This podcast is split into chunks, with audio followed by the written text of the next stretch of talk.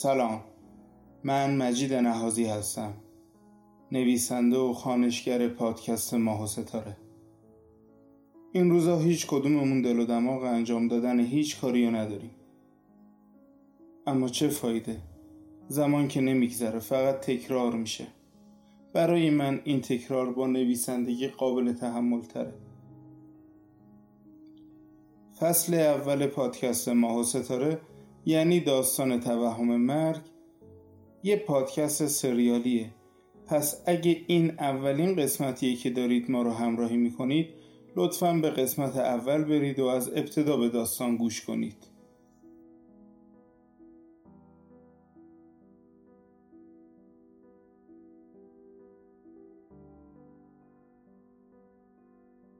یه خواب مسخره دیدم.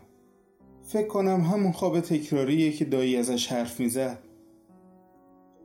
دوست ندارم این خوابو به یاد بیارم.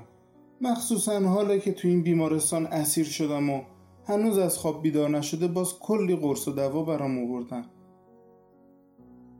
مخصوصا کپسول آبی هم دو تا آوردن. همون کپسولایی که اریک برن می‌گفت خواب آوره.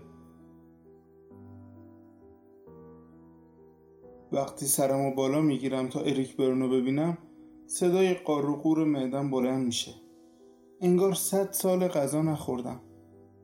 دلم حوث یه زرشک پلو یا دیزی سنگی یا نمی‌دونم هر غذایی که باشه. دلم حوث یه پرس غذای گرم کرده. به سختی روی تخت میشینم. به سختی روزای قبل نبود اما بازم سخت بود. به هر حال وقتی هدفم اینه خودم و یه غذای درست حسابی دعوت کنم باید اینجور سختی ها رو تحمل کنم.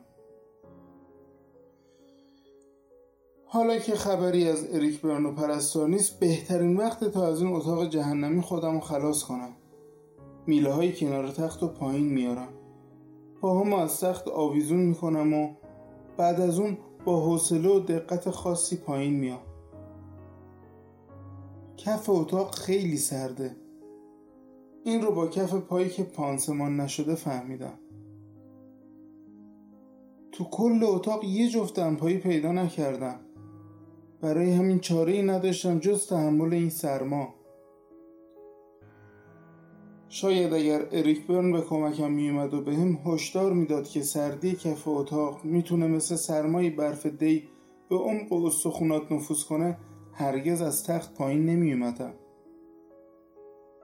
از تخت که فاصله گرفتم یعنی وقتی به سمت در رفتم متوجه یه جفت دمپایی سفید رنگ زیر تخت شدم درست لحظه ای که برگشتم تا برای بار آخر مطمئن بشم خبری از اریک برنیست اونا رو دیدم این یه جفت دمپایی درست مثل دو تا رفیق که با هم قهر کردن و به زور می‌خوان با هم آشتی کنن پشت به پشت هم افتادم.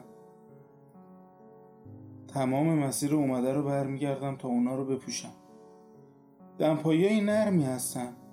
با این حال اون پای پانسمان شدم به سختی داخل دمپایی جا می‌گیره و باعث میشه لنگ بزنم. با همون وضع خودم رو به در اتاق میرسونم. دستگیره در رو آروم پایین میارم. درست مثل گشت و گذار تو خونه آقا جون سر ساعت سه ظهر روز جمعه که همه مشغول چرت بعد از نهارم. از مرور این خاطر سرم تیر می‌کشه. انگار یه جریان قوی برق و ول کرده باشن تو مغزم. ولی باعث نشد دستگیره در رو ول کنم. به جای این کار در رو آروم باز می‌کنم و یواشکی یه سرکی تو راه رو می‌کشم. هیچ خبری نبود.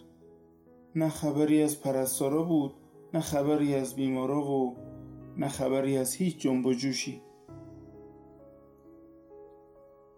با خودم گفتم حتما ساعت سه ظهره. حتما همه بیمارا حالشون رو به بهبود و الان دارن چرت می‌زنن.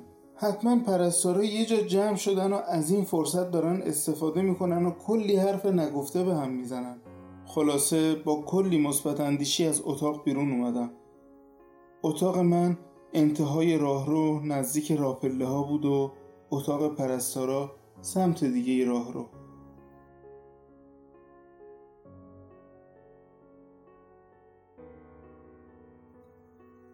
این قسمت ششم از پادکست ماه و ستاره بود.